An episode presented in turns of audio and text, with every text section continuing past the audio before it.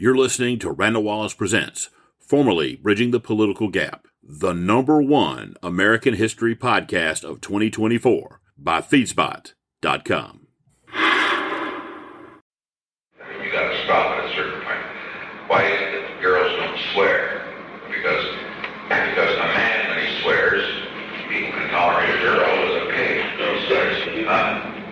Well, they do now, but nevertheless, it removes something from. They don't realize it. A man drunk and a man who swears, people will tolerate and say that's a sign of masculinity or something other damn thing. We all do it. We all swear. So you show me a girl who swears, and I'll show you an awful unattractive person.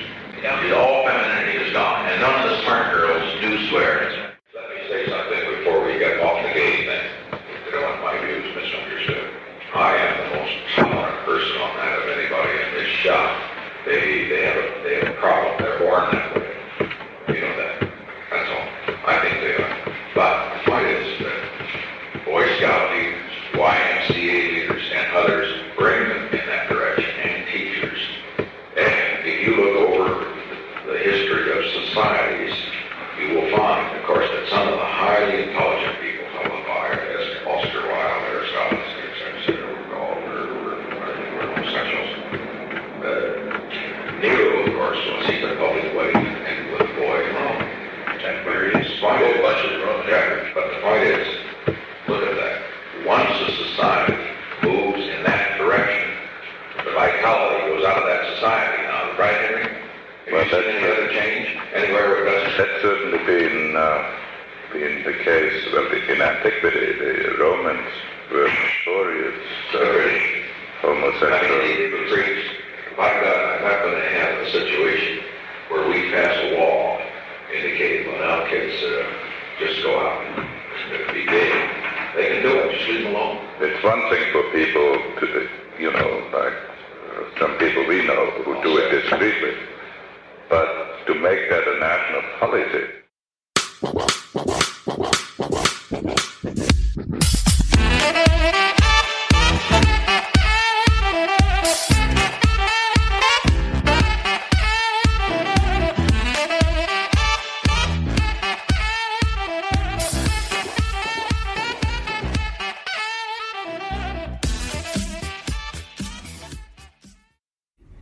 What's he really like? You know, what, what's Nixon like? You see these terrible things about him, and yet you say he's nice to, and you worked with him. Uh, and so I said he's, he's like a, a layer cake. Uh, and uh, the top layer is uh, a patriot. And beneath that, there's uh, uh, mild paranoia. And beneath that, there's very good uh, to people who work with him, and, and thoughtful and, uh, and and not at all abusive. And underneath that, uh, uh, a hard hardliner. Uh, so, in terms of personal relationships and uh, family relationships and official family relationships, you had this different kind of guy, and in terms of uh, uh, willingness to go along with uh, break-ins and things like that. Uh, somebody else. But the trouble is, you cannot separate these things out. Uh, and I said, if you want to say what was he really like, you know, take your fork and cut down, uh, right down the seven or eight layers, and then take a spoonful or whatever it is, and uh, and and you see the uh, the confluence of flavors and uh, and that, of course, is why Nixon is still the subject of plays and movies and uh, dramas and uh, and controversy. Uh, and biographers go back and and of course he did make possible uh, more biographical information than anybody ever wanted to, uh, and so why 50 years from now, somebody looking over what you're doing uh, is going to be able to say, on this one, we really have a chance to look inside and see the complexities of this uh, of this man. Hi, I'm Randall Wallace, and welcome to Bridging the Political Gap. And this is a special edition that I wanted to put in here as we begin working with the Nixon White House tapes. the next episode in our chronology is the taping system. And it opens the doors to an incredible wealth of information about this president that no other president uh, will have been able to offer you because the only comparable one would be Lyndon Johnson. Lyndon Johnson tape recorded his phone calls. He tape recorded all of them, and you really get a feel for Lyndon Johnson. But Richard Nixon attached a device to his belt. Then he walked into a room. The, the machine started recording, and you get every utterance, every word spoken from the time he uh, starts the taping system in 1971 until he's in the hospital in uh, for viral pneumonia, and Alexander Butterfield announces that there is a taping system or testifies that there's a taping system during the hearings at the Senate Ervin Committee, and bam, this becomes an issue, and then the rest of his presidency is about the fight over the tapes.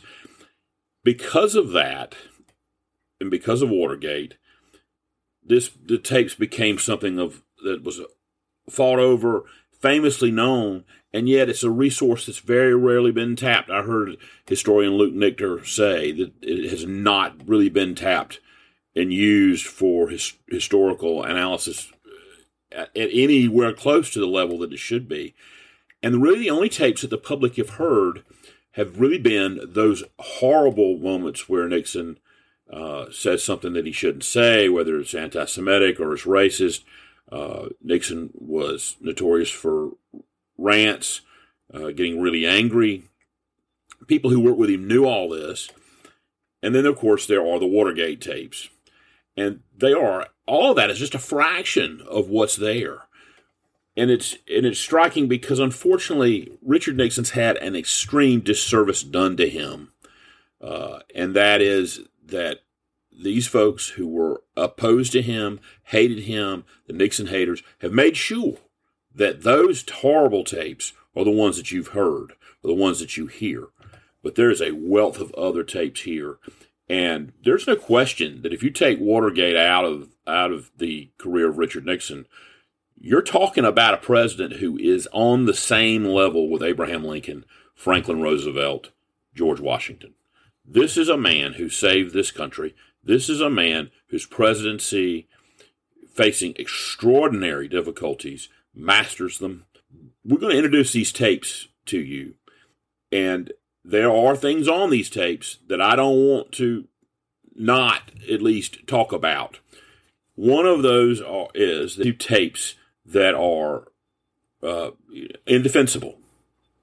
What do the Indians have that takes even a key for Christ, a 70 year old They are super, they are superb flatterers, Mr. President. They are masters at flattery. They're masters at subtle flattery.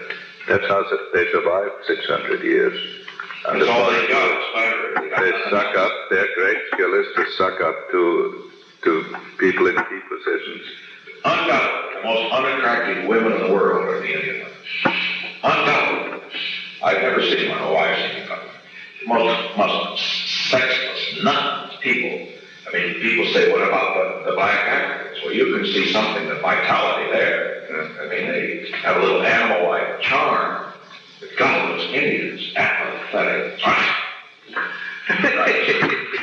there are times when abortions are necessary. I know that. You know, I mean, that's where you have a black and a white. You know, or, or race. A race. is this anti-Semitism is more is stronger than we think. You know, they just it's it's unfortunate, but this has happened to the Jews. It happened in Spain. It's happened in Germany. It's happening, and now it's going to happen in America if these people don't start behaving. It may be they have a death wish. You know, that's been the problems with our Jewish friends for centuries. What else do you have? Uh, you have a. Do you have a other decisions? No, Is the busing thing coming out, or No, that's way down the road. that's good? The longer the better. Yeah, yeah. Right. And there are tapes that are that are worse than than the ones you just listened to. Uh, generally speaking, I would say that uh, those are discussions that are not policy driven discussions. A lot of the times, like I said, you will hear Nixon uh, have a rant, uh, especially aimed at the press, at liberals that he really ha- that he hated, and and then of course he tended to mix racial things into that, and and it's unfortunate.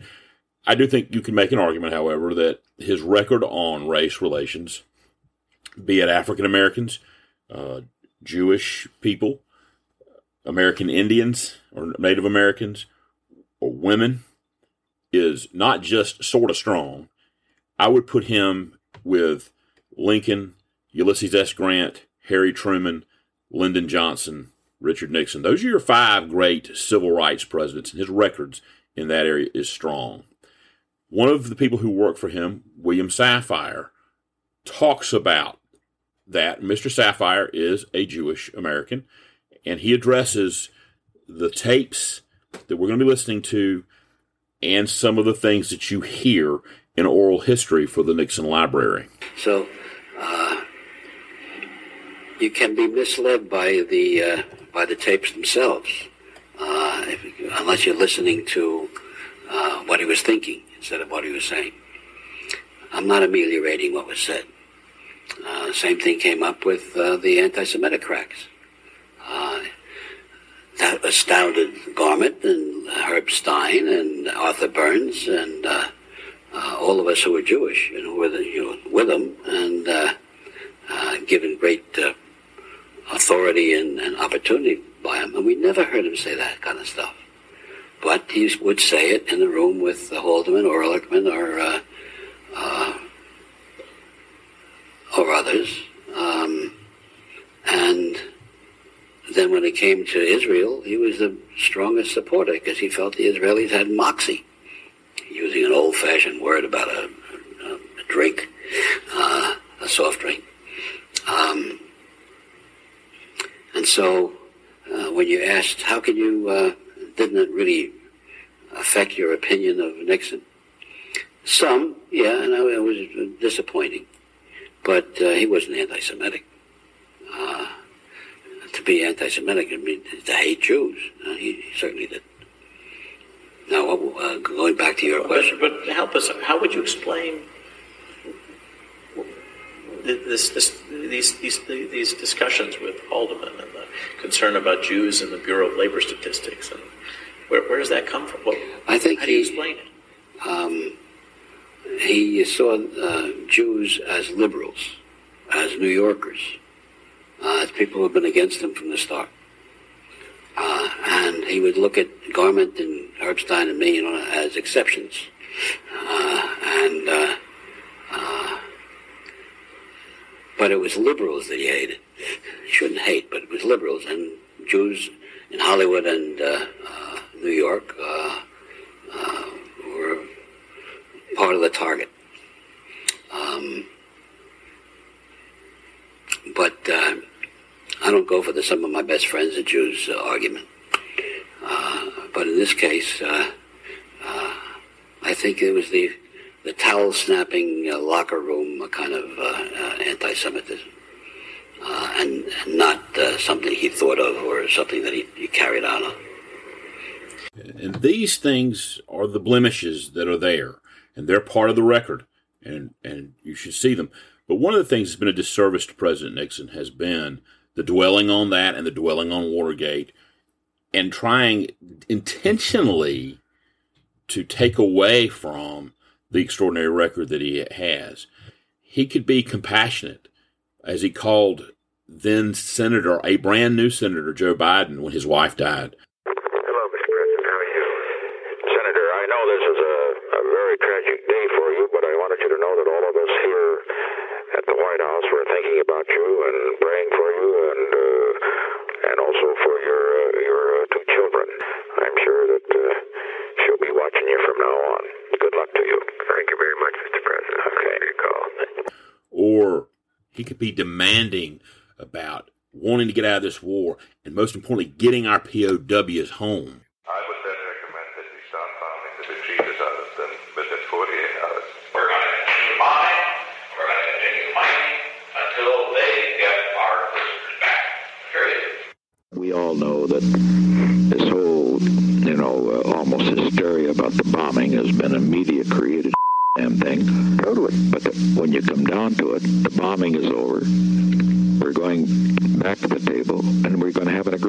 Nixon got things done. And he didn't let things get in the way of getting an agreement that got us out of that war with honor, even when we had some of our allies try to try to jerk us around about about our exit strategy. He basically feels he's uh, been screwed. Uh, he knows he has no alternative. Uh, yeah. and he's going to come along. He told me he was, and he's got to he's got to comply, or his ass. It's his ass, not ours this time. Really are eavesdropping on history with these tapes, blemishes and all. And this tape, these tapes, really are an amazing treasure of material. I found this when uh, the Nixon tapes books came out that Luke Nichter, who is the leading uh, historian on the tapes, uh, did an interview with CBS Morning News, and he and Douglas Brinkley how it's contributed to the continued fascination with Richard Nixon that goes on a half century later. In July of 1973, the Senate Watergate Committee heard a bombshell from White House aide Alexander Butterfield, and Richard Nixon was cornered. Mr. Butterfield, are you aware of the installation of any listening devices in the Oval Office of the President? I was aware of listening devices. Yes, sir. Nixon's Oval Office had a secret recording system. The tape suggested a criminal conspiracy that reached the president. In August 1974, as impeachment loomed, Nixon resigned in disgrace. Now, 40 years later, these same recordings are redefining Nixon's legacy. You know, here we have this unique presidential record, uh, 3,700 hours, and only around 5 to 7% had ever been transcribed. And for a historian, um, this is a gold mine. Luke Nichter, an associate professor of history at Texas A&M, has dusted off a library of Nixon tapes in the National Archives. They're part private conversations and deliberations. They're the policy-making process in real time. Nixon thought he was making history, and he wanted to record that history. Transcribing that history took Nichter 10 years. Some tapes are much easier to understand than others. A lot of lonely days and nights, missed date nights, that kind of thing. Um, uh, my my wife Jennifer, um, there was a period. There, there are just some periods of time when she says no Nixon. Nixon had seven secret microphones installed in the Oval Office.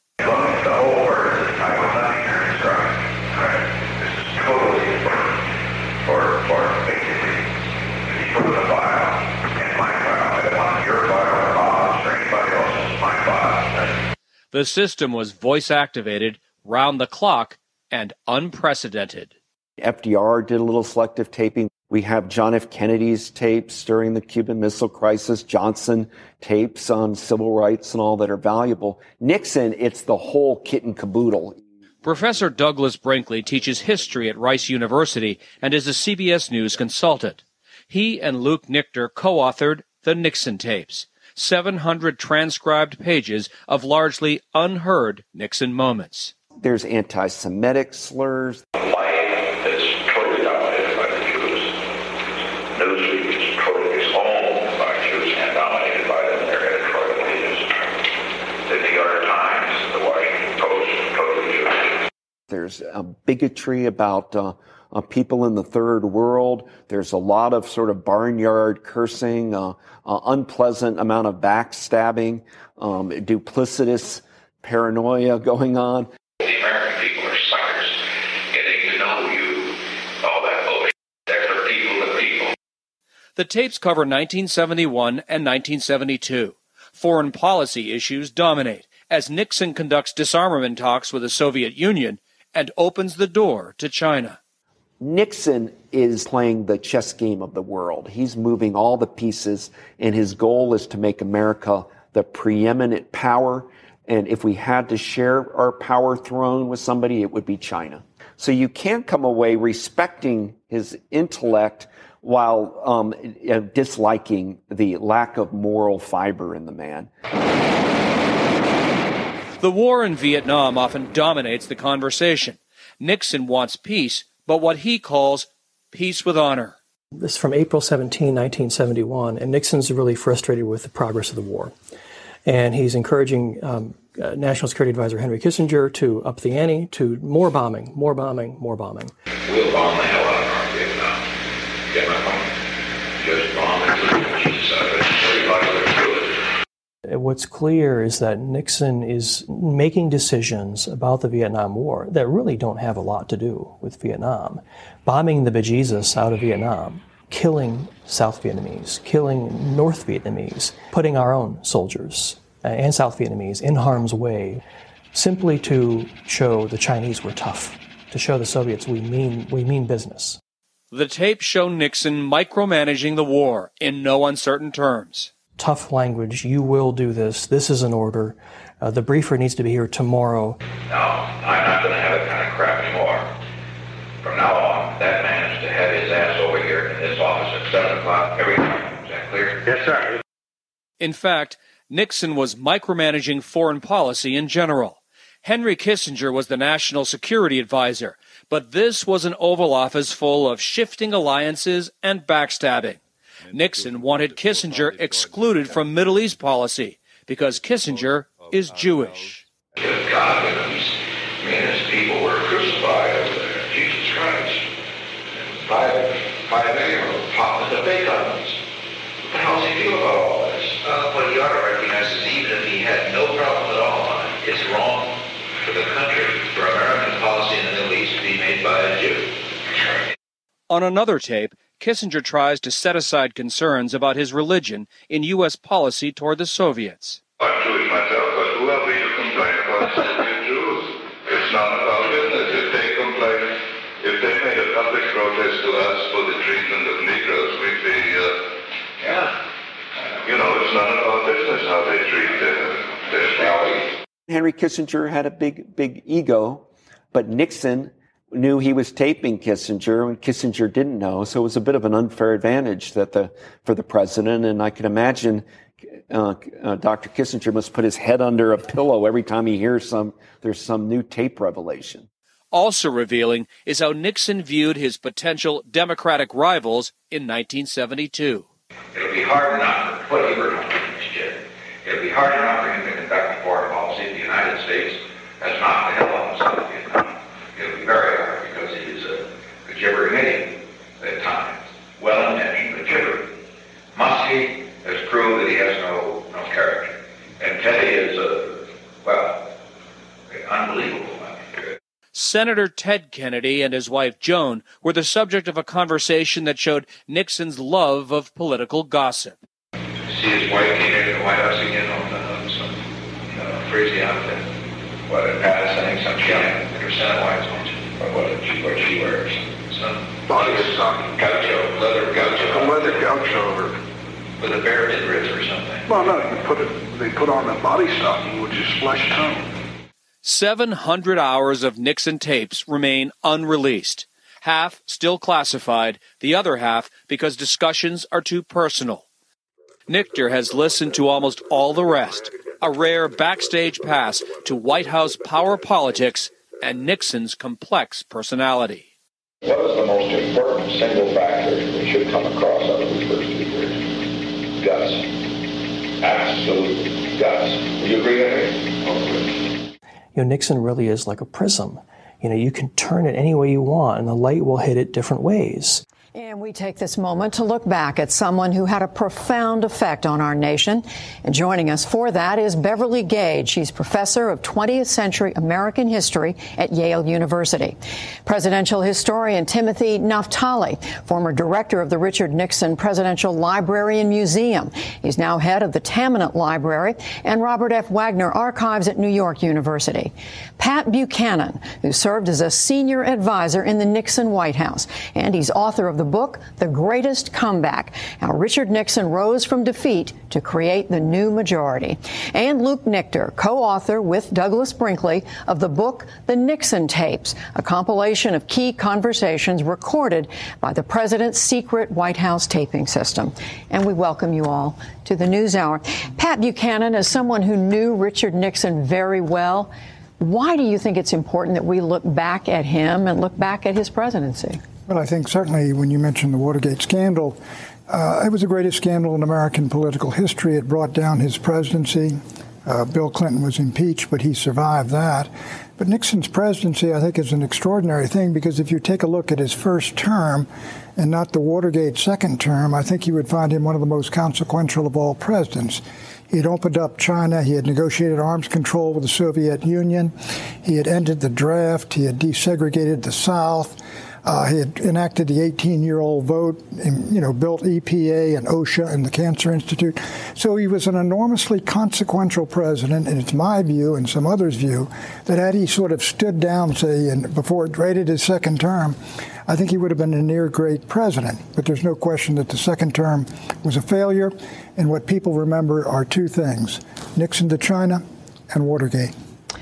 Luke Nichter, uh, Pat Buchanan raises uh, the fact that there are many aspects to this man. It wasn't just Watergate. You told us this week, you said we're still trying to digest this man 40 years later. Why yeah. is that? Uh, Pat sounds like a spokesperson for the book in some ways. Um, I, I, think I didn't know this 10 years ago when I started working on the tapes, but I know it now that uh, the when you add up all of the Watergate and abuses of government power, we now call it material on the tapes, it's only about 5 to 7 percent of the total tapes. Yet these 5 to 7 percent have created almost 100 percent of our impression of the man and his presidency. We still have seven to 800 hours of tapes that have not been released. And so we're already drowning in tapes, and yet we still have a lot more to learn. I teach 18 to 20 year olds hmm. who, for them, Richard Nixon is as ancient as the American Civil War. They don't even have a great living memory of 9 11. They want to learn something other than Watergate. Beverly Gage, you, you, told, you talked to us about how he, he really was part of a series of things that happened to this country in the late 60s and 70s. Expand on that. Right. Well, I think we have to see Watergate really in the context of a whole series of crises in the American government. And in many ways, Watergate is the most dramatic of them. But it comes in the context of a huge struggle over Vietnam, over secrecy over Vietnam, over the ways that the intelligence establishment had been treating anti war protesters at home. It comes in the midst of real turmoil, certainly over civil rights in the United States, but, uh, you know, the breakdown in some ways of democracy at the Democratic National Convention. And so Watergate became sort of a place where all of these contests uh, came together and were, I think, played out in Watergate, in addition to playing out uh, people's views of Richard Nixon himself. And, and so, Tim Naftali, is that one reason why we remain so fascinated by him? Well, we remain fascinated by him because, on the one hand, he was brilliant. He was also um, a, a political icon in this country for 50 years. And at the same time, he remains the only president to resign. By overstepping his bounds, Richard Nixon tested our constitutional structure. What happened 40 years ago this week was that the U.S. constitutional structure showed that it could last, it was flexible enough to deal with a president who had exceeded his constitutional bounds as Beverly intimated, this really was the high point of the imperial presidency. From this point on, Congress and the Supreme Court would be taking measures, putting them in place to reduce to some extent executive authority. Richard Nixon is Shakespearean because um, he was so full of power, so full of darkness, so full of ambition that he tested our constitutional structure and reshaped it uh, in a way that I'm sure he regretted, but in a way that has been helpful to all Americans. Shakespearean Pat Buchanan. You you worked with him. You started working with him followed, well before he, he followed the saintly Lyndon Johnson who was wiretapping Dr. Martin Luther King, and they're taking the products of the wiretap and delivering them to the press corps. All that was covered up. But I will say your question is excellent. Why is there such a fascination? Look, Richard Nixon was a national figure in 1947. I don't know what grade I was in. He nailed Alger, Alger Hiss. Hiss. He was in the, the whole McCarthy Truman era. He was at the center of that. The second youngest vice president loses to the legendary JFK, loses in California, says goodbye and good luck. I'm out of politics. Manages what I call the greatest comeback in American political history, vaults to a 49 state victory on top of the world. And because of the mendacity and because of, frankly, the indecisiveness in Watergate, not to step up and say, look, our guys did it, I didn't know about it, and we got to cut them dead. And that's what he, Nixon uh, used to say, hold it, hold it. Nixon used to say, you know, Asquith, the prime minister, said, a prime minister's got to be a good butcher. He was not a good butcher. Well, wait. Tim Naftali. Wait, wait, if I may, well, if I may, uh, uh, Pat, you've reduced Watergate to just the break-in and the cover-up of the break-in. Mm-hmm. Watergate turned out to be a pattern of abuses of power, which are well documented by the tapes. The president applied to the domestic realm the kinds of activities that we associate with foreign covert action. He didn't mind doing whatever was necessary to hurt his political Well, enemies. I mean, he ordered things that fortunately me- people didn't follow up on. Well, look, now who was a deep throat? The Washington Post hero. Mark Felt, in charge of black bag jobs for J. Edgar Hoover. Here he was a corrupt FBI agent stealing secrets out of the grand jury, turning them over to reporters who were getting the fruits of his crimes in order to bring down a president. Now, look, this was a very tough era. There were things done in, in Watergate also. I was offered the headship of the plumbers. And I went over and looked at these cowboys, and I said, I don't think I want to do this job. But some stupid idiot went into Dellsberg, Dellsberg's psychiatrist's office for what purpose, I don't know. But Nixon didn't know it. But I'm I'm interested, Luke Nichter, and after listening to more than three thousand hours of those tapes, what more did you learn about this man? And we still have plenty more to learn. Um, I, I, think what I've come away with, a, a, I think, a deeper appreciation for both his. I think his good traits and for his faults. I say uh, let's give Nixon credit where credit is due, and let's continue to criticize where we think criticism is due. I think what's clear with this discussion is that Nixon does occupy this sort of unique place in our public consciousness. We like to put presidents in boxes. We have the top third, the bottom third, we have average, we have below average. Where does Nixon fall? What box do we put him in? Who else is in the box? Can a box even contain Richard Nixon? Yeah. Yeah. Well, Beverly Gage, that's a good question for you as someone who looks at contemporary American history. What box does he fit into? Right. Well, it's the interesting thing about Nixon, as Luke says, is that he fits into a lot of boxes. So if you're going to do your pure numerical rankings of how successful a president was, certainly the only president to resign ends up pretty close to the bottom. But there's a whole series of kind of mm-hmm. revisionist discussions about Nixon. Was Nixon actually a liberal? Right. By today's mm-hmm. political standards, the man who founded the EPA, should we? And many people actually now are looking back to Nixon with this sort of romantic lens, a so, moderate Republican. So, Pat Buchanan, help us understand this because today right. we think of Republicans in one way. He was a different kind of Republican. He was indeed. See, he was an Eisenhower era Republican. The conservative movement to which I belonged began really in the late 50s. Nixon was already an international figure then. And so uh, I looked upon him as an eclectic, a pragmatist who had, you know, who was not anti-government. He came out of poverty. I'm sure he didn't think the New Deal was going down the road to socialism. I think all of those things. But you know, I saw the tapes the other night. Listen to him, and he had these scurrilous comments about Jewish folks when someone did something, and he cut cut into it. And then you realize uh, I was with him when he ordered the airlift that saved Israel in the Yom Kippur War, and Golda Meir said he was the best friend Israel ever had. So when you said you got to put it together, put it all together, and uh, I think you get a complex picture of someone who was a powerful national figure for 30 years. But I also think that Richard Nixon forced a lot of Americans to think about what they want their president to do.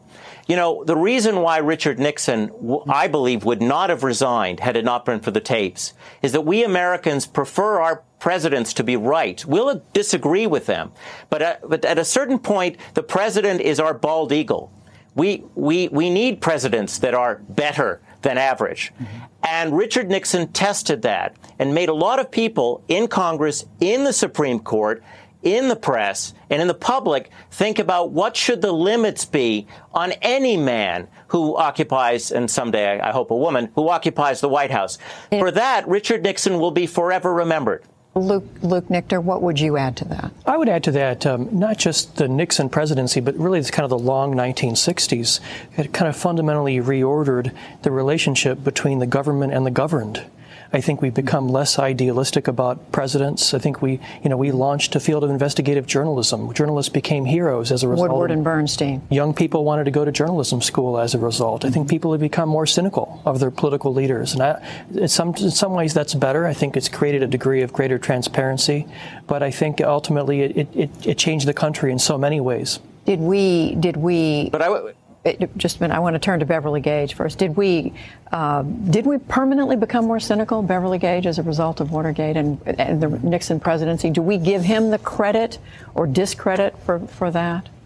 I think we did. I mean, I think that, so I, th- I, would add two things to what, what's already been said. One is that we also have to look at Watergate not really as ending with the resignation, but having a series of consequences afterwards, uh, particularly for the intelligence community, began to have a whole series of studies of government secrecy, and those really fundamentally changed in the 70s. And the second thing that I would add is that I do think it changed Americans' attitudes toward government and toward their expectations of government in a funny way, if you had been here in 1974 on this day and said, what's going to happen to the Republican Party, you would have said they're finished, right? They're never coming. But in a funny way, this suspicion of government actually, I think, benefited know, people put, like Reagan. I put, I put Ike and JFK together. And I think that was an era of good feeling in America. And then you had Lyndon Johnson and Nixon. And Johnson was broken by the same cultural, political, moral revolution, civil rights, anti war, all the rest of it. You know, urban riots, all the things that came out of the 60s that permanently, that brought down Nixon, brought down Johnson, permanently divided America. Not only that, that division has grown, and the counterculture, I think, is dominant now. But this is these are the seeds of the wars we're fighting today. You can see the Goldwater Goldwater Rockefeller battle inside the Republican Party yeah. and the McGovern Muskie battle inside the Democratic parties today. Democratic Party is more united. I don't know that the Republican Party can really uh, come back, though, because it has permanently lost, I think, a significant slice we, of the country. We are raising subjects that we could go on about, and we'll have other opportunities to come back. But we want to thank you all very much. Tim Naftali, Luke Nichter, Pat Buchanan, Beverly Gage. We thank you. Thank you. And now, the Nixon White House tapes.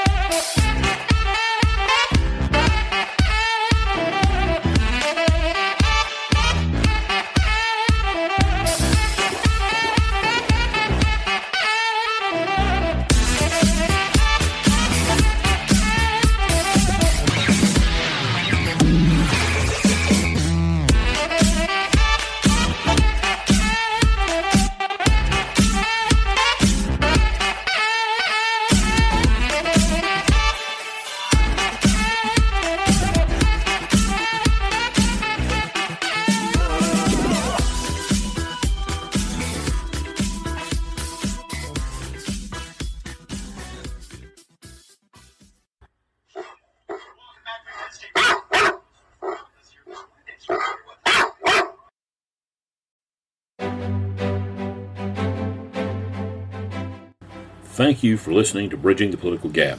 If you've liked what you've heard, please share it. And we would love to hear from you and your thoughts on, on our show. So if you'd like to, please leave a review wherever you get your podcast. And until next time, thanks again, and so long for now.